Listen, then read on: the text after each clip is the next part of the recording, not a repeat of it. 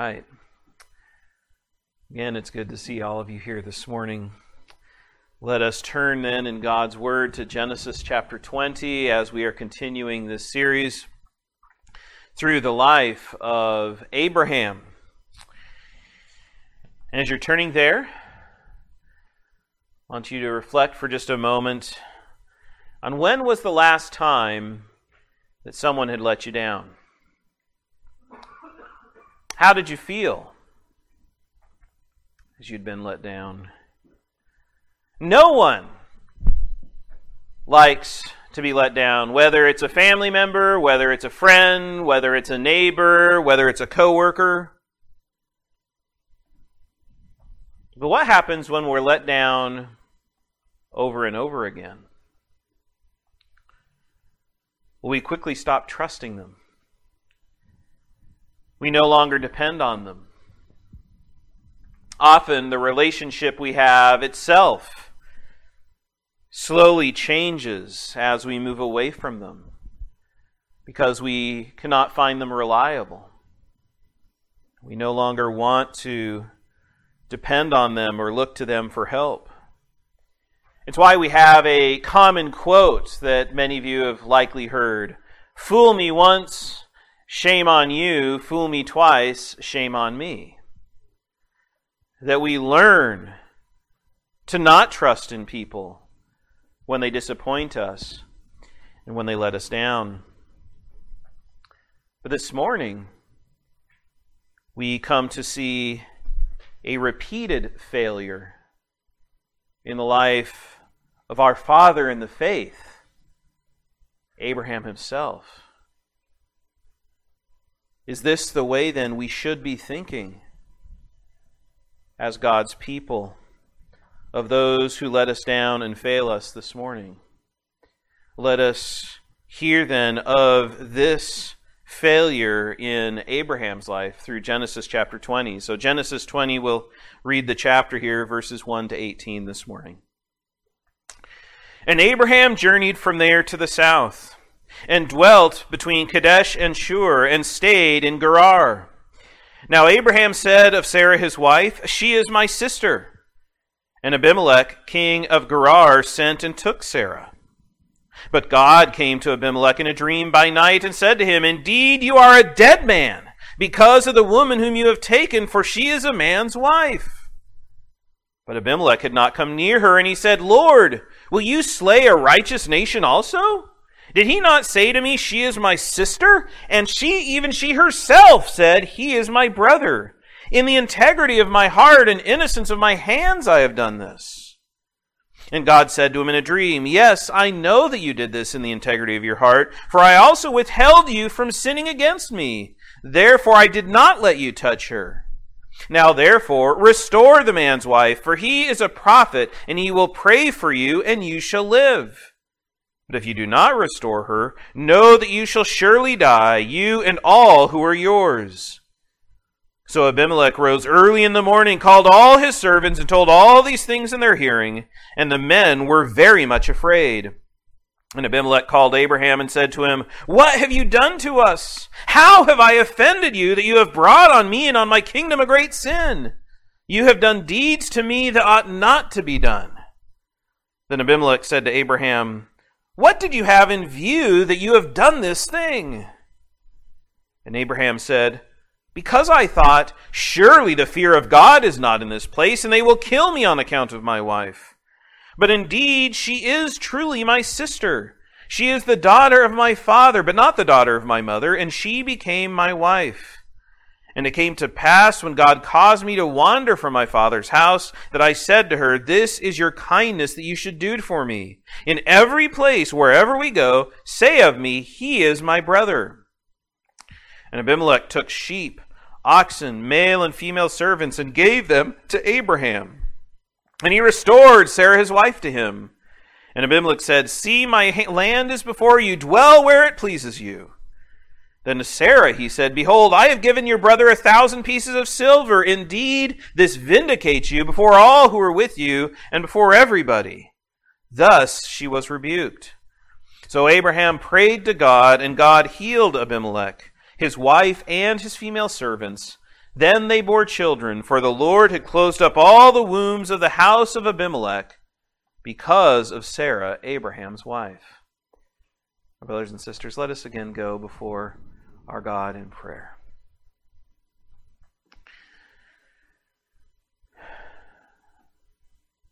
Father,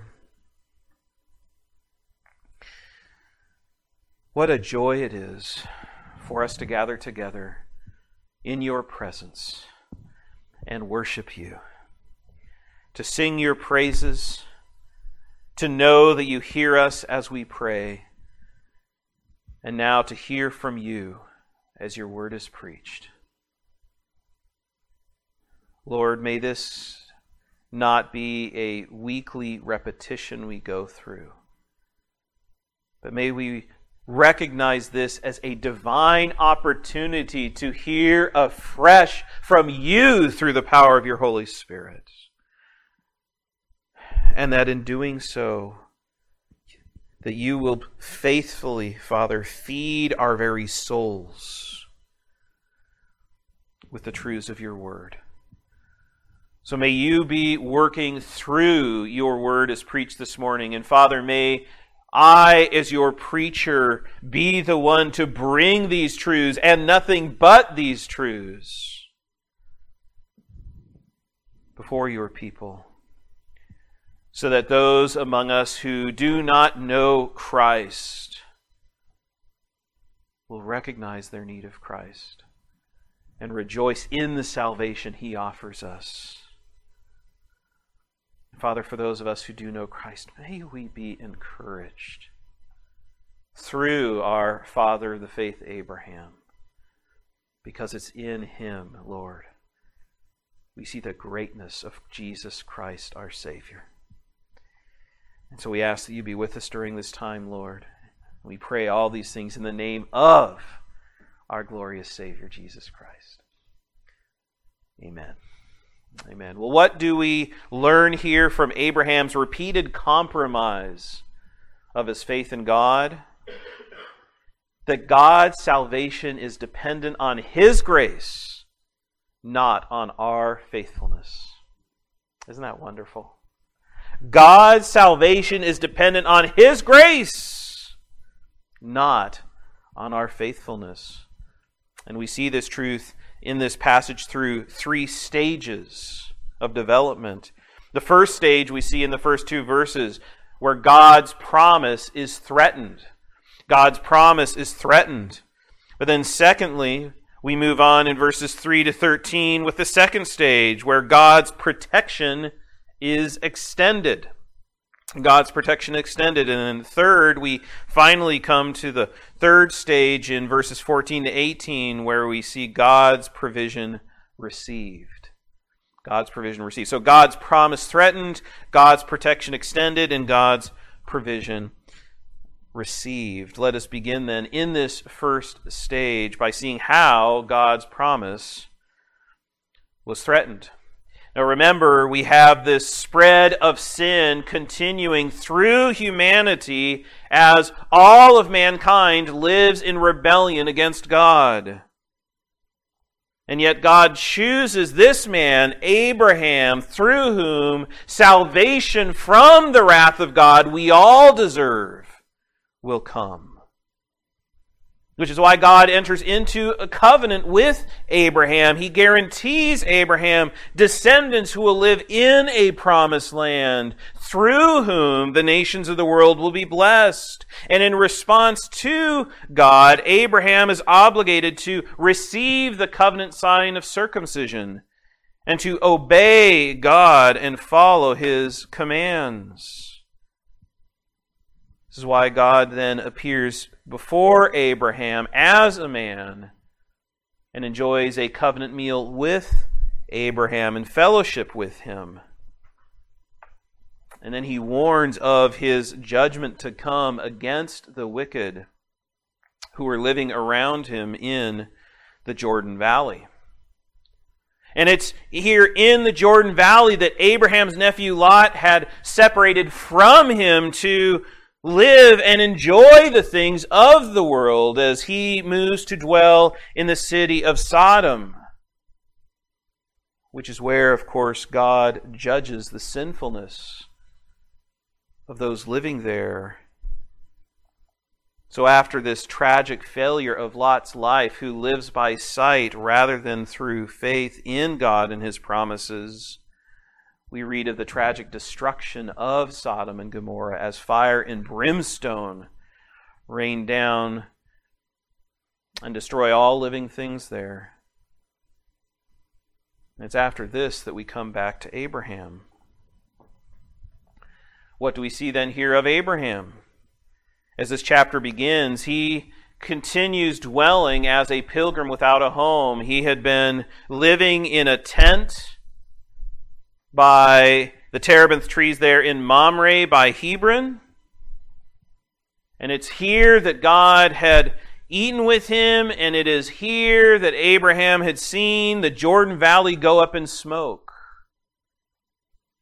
And it's after these things take place that Abraham begins moving again and journeys back south to pitch his tent in the city of Gerar as he is a stranger in this new location. And what do we read next?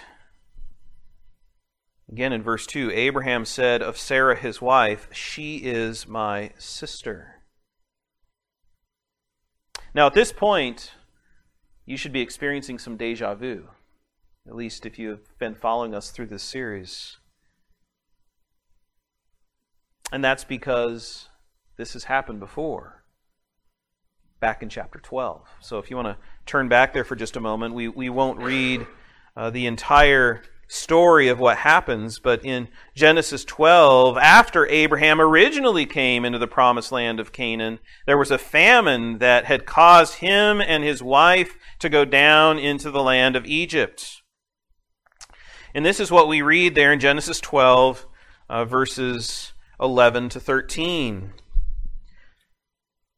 And it came to pass, when he was close to entering Egypt, that he said to Sarai his wife, Indeed, I know that you are a woman of beautiful countenance. Therefore, it will happen when the Egyptians see you that they will say, This is his wife, and they will kill me, but they will let you live. Please say you are my sister, that it may be well with me for your sake, and that I may live because of you. So you see, because of Sarah's beauty, Abraham feared they would kill him so that she could then become a wife of one of the Egyptians. The solution then he came up with was for Sarah to say that she was his sister rather than his wife. Sure enough, she caught the eye of Pharaoh there in Egypt, and he brought her into his home. But thankfully, God prevented anything from happening there, and he sends plagues to Pharaoh and his house, through which Pharaoh recognizes that Sarah is indeed Abraham's wife, which is why he then sends them away back into the land of Canaan that God had promised them. But when we come to chapter 20, what do we see? Here we go again. The same problem reappears. After all that has happened in Abraham's life since chapter 12, Abraham still gives in to his lying ways when he fears what will happen to him in his life. So we've seen how Abraham's faith in God has been strengthened over the years, and as Abraham has matured through all he has experienced in the land, but even after everything that has happened, here he reverts back to his previous sin. He has eaten mm. in fellowship with God Himself. And he has watched as God's judgment rained down in fire in sin. And yet, here, his faith fails again.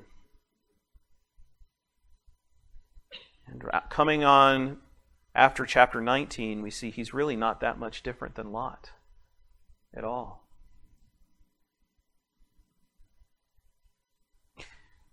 So, through Abraham's failure and his compromise of his faith, we find God's promise of salvation here once again at risk.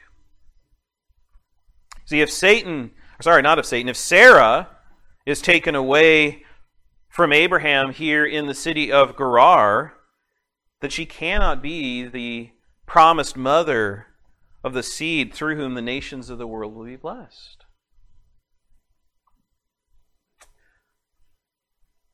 So, even we find here then how even our heroes, even our heroes are sinners who fail. Now, I don't want to get too controversial here this morning. We can have a debate over what kinds of statues should um, be memorialized, the history of various people in our nation. But there is a very real challenge going on today of what many call cancel culture. That we must cancel and withdraw any support from those who have failed us and lived in great sin in history. So we can't support or look to a man like George Whitefield because he promoted the evil and wicked practice of slavery in our nation. We can't look to or appreciate and support Martin Luther because of his great hatred against the Jewish people. But, brothers and sisters, we must not expect too much from our fellow men. No one is good enough to never fail us. No one is good enough to be righteous. We are all sinners who fail, and often fail in great and spectacularly sinful ways. This doesn't mean God won't use us. This doesn't mean God is not at work through us. And we must not think we are somehow better than those who have gone before us, as if we don't need the grace that God so abundantly provides to sinners as we sin and fail against him. Our hope is not found in ourselves or in our ability to live right, which is why the politics of the left or the right will not save us. But we are desperate sinners who often fail and depend on God to bring us out of this mess that we find ourselves in through sin. So, in this first stage through Abraham's life, we see God's promise threatened. But then in verses 3 to 13, we move on to the second stage where God's protection is extended. His protection is extended. Again, Abraham has messed everything up and he has threatened God's promise of a son by compromising his faith here, which is why his only hope is for God himself to reverse the consequences of his sin. Well, this time we see that God comes to the king of Gerar in a dream. Now that Abimelech has taken Sarah to join his harem, God confronts him through a dream. And dreams are often used by God in Scripture as a way for those who have no relationship with God to be able to receive revelation from God. We see this later in the book of Genesis, for example, when God reveals himself to Pharaoh in Egypt, which is why Pharaoh needs Joseph to interpret his dreams. Or why later in the Old Testament we see in the book of Daniel how King Nebuchadnezzar has dreams. And Daniel needs to interpret these dreams for him. Now, here, Abimelech doesn't need an interpreter. God's words are clear enough. But what does Abimelech hear from God in this dream? God says to him, You are a dead man. Now, that's a way to get your attention. You are a dead man. This surely wakes him up. Abimelech here will be punished through death without an heir because he has taken Abraham's wife to be his own. But notice here even that a pagan unbeliever like Abimelech knew taking another man's wife was wrong. Because God's law is written on all of our hearts, and our conscience knows what is right and wrong. Creation itself has revealed God to us and what God expects to, of us, which is why the light of nature shines here in the life of Abimelech, and he knew that taking Sarah was a sinful act when he discovered she was married. Which means that even before the Ten Commandments were ever given to God's people Israel on Mount Sinai, here this pagan king Abimelech knew the seventh commandment that adultery is sin. And God's moral law is universally known by all of humanity through his general revelation, which leads to conviction of sin. Now, thankfully, we see that Abimelech has not yet done anything with Sarah. He has brought her into his home, into his harem, and yet he has not yet touched her or violated her. And so he protests his death sentence here by pleading his ignorance. God, I didn't know she was married. He here recognizes God's authority then over him and pleads with God, knowing that this judgment that God has condemned him to will come not only upon him, but on the entire city nation that he rules over. He has been fooled he says, because both Abraham and Sarah said to him that she was his sister, and they never said anything about her being his wife. And so he maintains his integrity and his innocence in what has happened. Now, of course, God has already known what has taken place. But here we see how his sovereign hand has been at work. It wasn't just by accident that Abimelech had not touched Sarah. But God did not let Abimelech sin by touching Sarah. We see then his sovereign mercy here as he restrains Abimelech from continuing in sin. Isn't it interesting then how the providence of God works through history? How God restrains sin even among unbelievers out of love for humanity who is created in his image and because of his greater purposes and plans for salvation of for the salvation of his people. So God here tells Abimelech to give Sarah back to Abraham so that he will no longer continue to pursue this sin but notice that Abimelech's ignorance did not keep him from God's judgment. Because we sin against God whenever we disobey God, whether we know it or not. There are sins of ignorance that we commit. It's the transgression of God's law, the violation of God's law that brings sin, not our knowledge of these things. So Abimelech is guilty, which is why God reveals his guilt to him. And so he says, You must return Sarah to Abraham.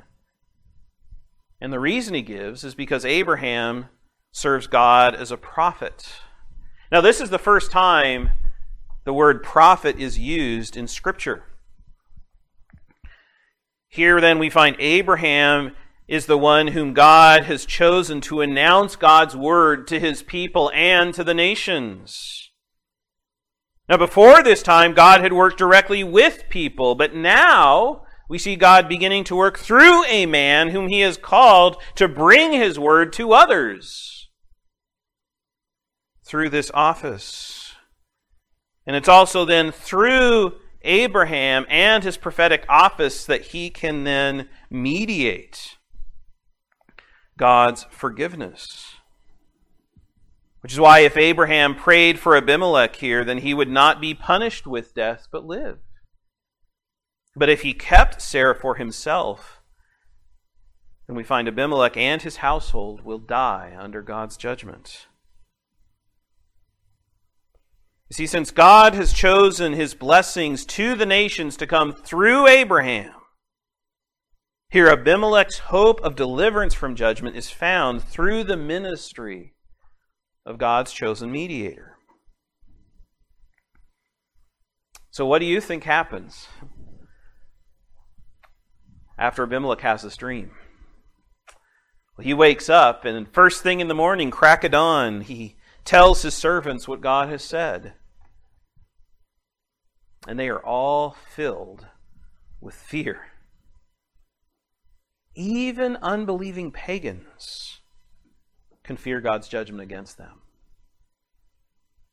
Because we all know how God is real and that we all deserve his condemnation for our sin, even when we suppress this truth in our sin. And here we have these pagans living in this city under the fear of God and conviction of their sin. How Abraham then has misjudged this situation. He worried they would not fear God, right? That's what we see in verse 11. But when they're told of God's judgment, they're very much afraid, as we see in verse 8. How easily then we can misjudge how people respond to the truth of God's word we are willing to give up far too easily or dismiss the needs of people to hear the gospel and the word of God in compromise rather than trusting in God to work through his word. Again, that's what happens here through Abraham. And that's why then, next we see Abimelech confronting Abraham for his deceit. Ironically, Abimelech serves as a kind of prophet to Abraham, exposing his sin against God. So he interrogates Abraham with questions, and the first question is the same question Pharaoh had asked Abraham back in chapter 12. What have you done to us? And he continues asking these questions, and what is Abraham's response? He admits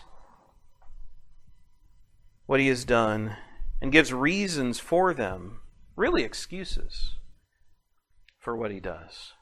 And to be honest, as I read his argument, as I read his justification, to be honest, I could see the same arguments going through my head.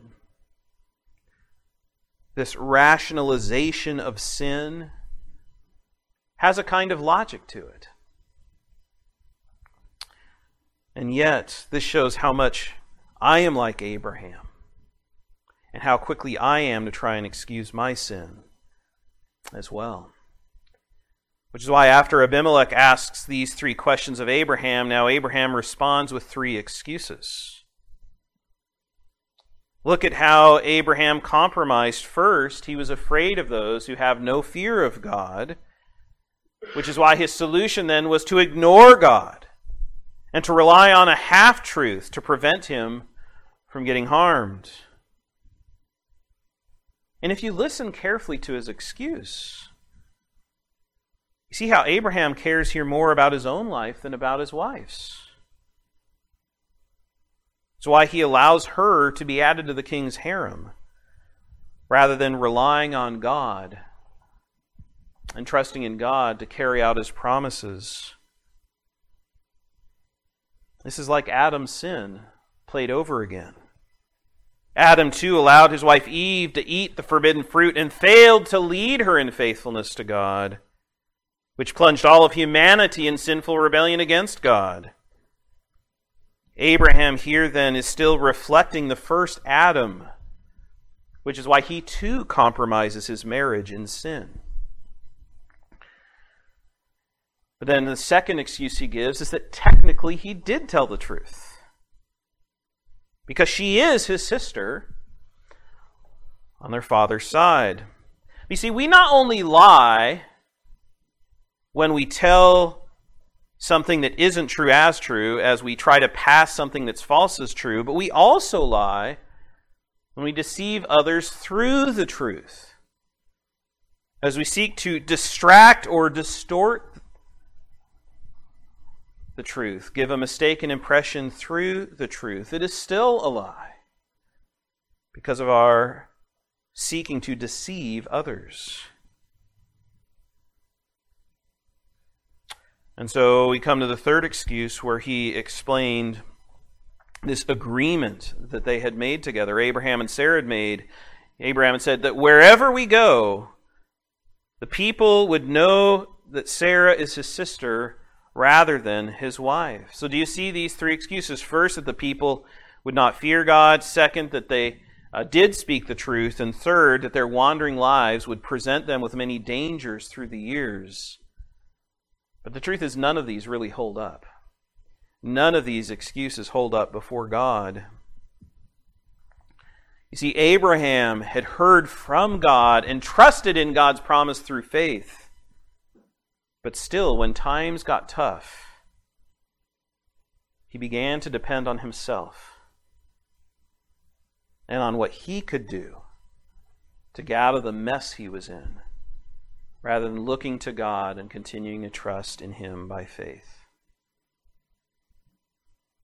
And what's amazing is through this all, through this all, after God's plan of salvation is threatened over and over again, God will not let it fail. But God protects Abraham and Sarah from the consequences of their sin so that he can carry out his plan of salvation through them. You see, Abraham may have threatened God's promise, but God protected his chosen man and his wife to bring salvation from God's judgment into this world. Which is why we read him here sovereignly working to counter Abraham's compromise, so that his plan of blessing will continue to come through Abraham. While Abraham was faithless, God remained faithful. So we see God's protection extended to Abraham and Sarah. Well, this brings us then to the third stage here that's set up in this chapter, the third development. God's promise is threatened, God's protection is then extended, and finally, God's provision is received verses 14 to 18.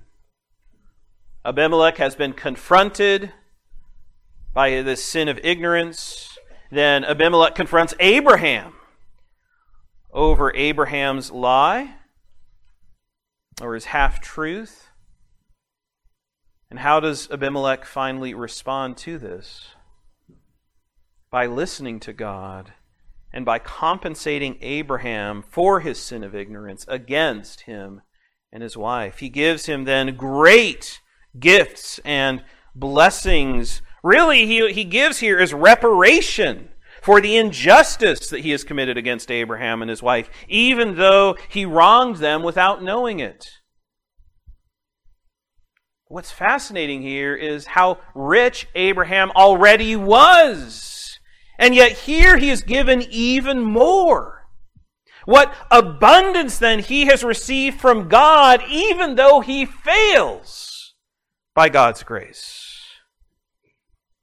Abraham is enriched by God despite his sin. So Abimelech does give Sarah back to Abraham and offers him whatever land he'd like to dwell in there in the city. And then Abimelech turns and speaks to Sarah and gives her, through her husband, a thousand pieces of silver, which is a huge sum of money. One estimate says that this would be like a local laborer there having to work 167 years to earn this amount of money. And it's given to Sarah to restore her honor, which he has violated. Now, uh, admittedly, verse 16 proves hard to interpret. Some see this as more of a rebuke of Abimelech to Sarah rather than a restoration of Sarah by Abimelech. But it does seem to me more likely that this is a restoration that Abimelech carries out after the wrong he has committed against her. Assuming this is correct, then, this is a public vindication that Abimelech is seeking to make restitution for what he has done wrong when he took Sarah for himself. So how do these how does this chapter come to an end? With Abraham indeed serving as a prophet and again interceding for God's mercy as he prays to God for Abimelech and his household. And that's why we see then Abimelech and those in his home able once again to have children. You see how God simply would not allow Abimelech to carry out his sin and keep this promise of salvation from coming, which is why he closed the wombs of the women.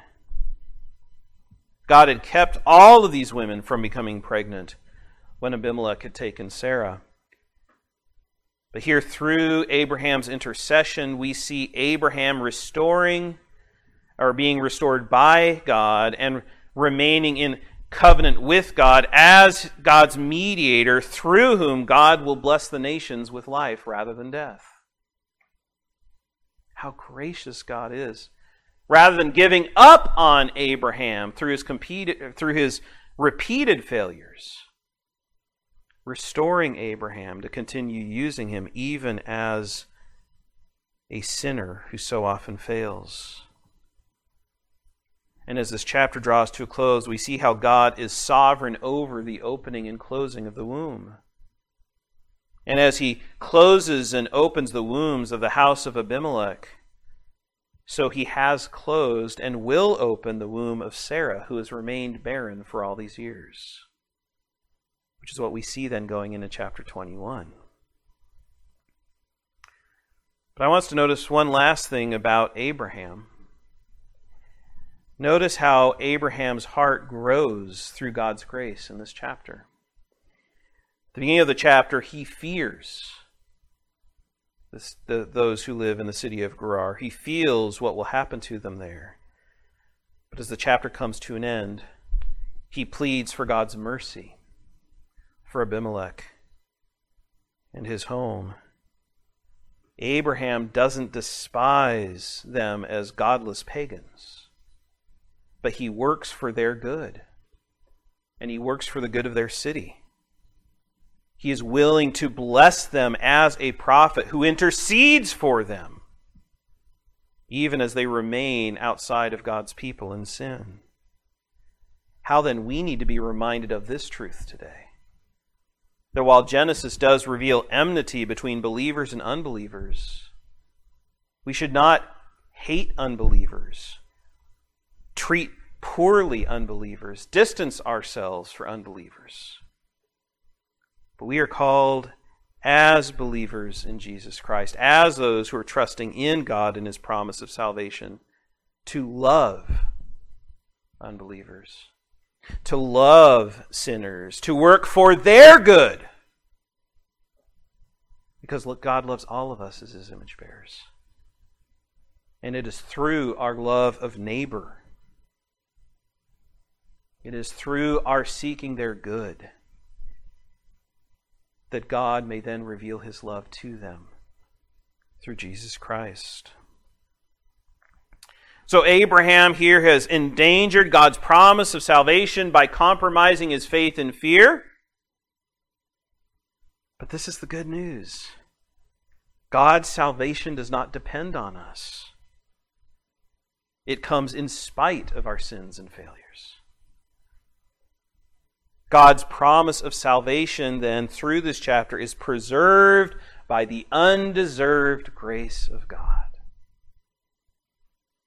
So while Abraham was unfaithful, God was faithful to his covenant promises, and he restores Abraham so that his salvation will be accomplished by his grace.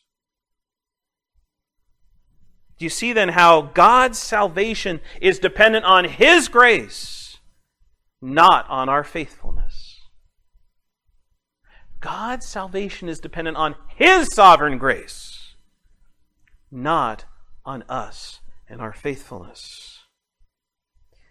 I love how John Calvin summarizes these verses in his commentary. He writes In this history, the Holy Spirit presents to us a remarkable instance both of the infirmity of man and of the grace of God. So, this repeated compromise of Abraham, we find, comes right after Lot and the destruction of Sodom and Gomorrah. And right before, God will come and visit Sarah and give them a child, which is no accident. God here is revealing that it is not through Abraham and his faithfulness that God's salvation comes. Abraham is not responsible for God's pro- covenant promises being fulfilled, but God alone is.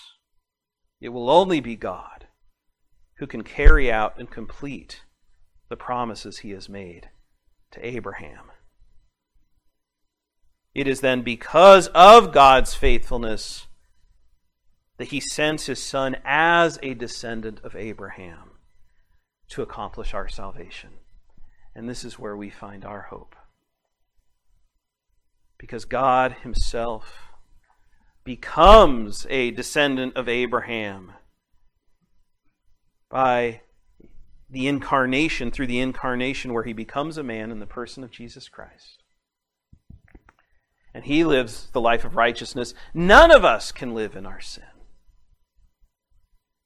We will fail over and over and over and over and over and over again. And yet, our salvation and our hope do not depend on us, they depend on God and His grace. Which is why Christ lived righteously in our place and then took upon himself the very judgment of God we deserve as God's wrath was poured out on his Son as he shed his blood and died on the cross for us.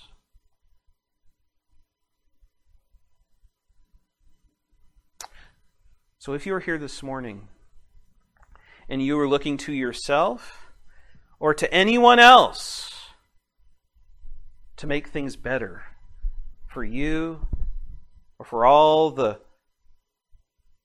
wickedness and injustice and evil and oppression in the world, all your hope is in vain. But the good news is there's a far better hope. And that hope does not depend on us, it depends on God and His grace. Believe in Christ and the salvation He provides because His grace is sufficient. And God will continue to work, yes, even through the sinfulness of men, to bring about the restoration of his creation. Look to Christ by turning away from your sins and repentance and turning to Christ by faith. Look to Christ rather than to others who will fail you. Because Christ will not fail. His grace is steadfast and sure. But for those of us who are believers in the Lord Jesus Christ, as Abraham was, what do we find here? That even as we live like Abraham, who repeatedly compromises our faith in sin, God doesn't give up on us. but He is at work through us to accomplish His purposes in the world. Isn't that great? We may be quick to give up on others when they fail us. But if God worked that way, none of us would be saved. God then does all we can't do so that our hope and our future is certain. And we can have confidence that His grace will continue to be at work among us. See, the truth is, we are far greater sinners than we would like to admit. But we have a far greater Savior who saves us by his grace. What comfort then we are given in our salvation. Reminds me of how the Apostle Paul begins his letter to the Philippians there in Philippians 1. Listen to verses 3 to 6 here. Paul writing, I thank my God upon every remembrance of you, always in every prayer of mine, making request for all of you with joy for your fellowship in the gospel from the first day until now, being confident of this very thing, that he who has begun a good work in you will complete it until the day of Jesus Christ. When we believe in Christ by faith, the gospel will continue working in us. Repenting of our sins trusting in Christ, shedding the sinfulness that remains in us as we more and more are transformed into the likeness of Christ. And this is how God will restore all that has been corrupted in this age. May we then look to Christ and his salvation. Let us pray.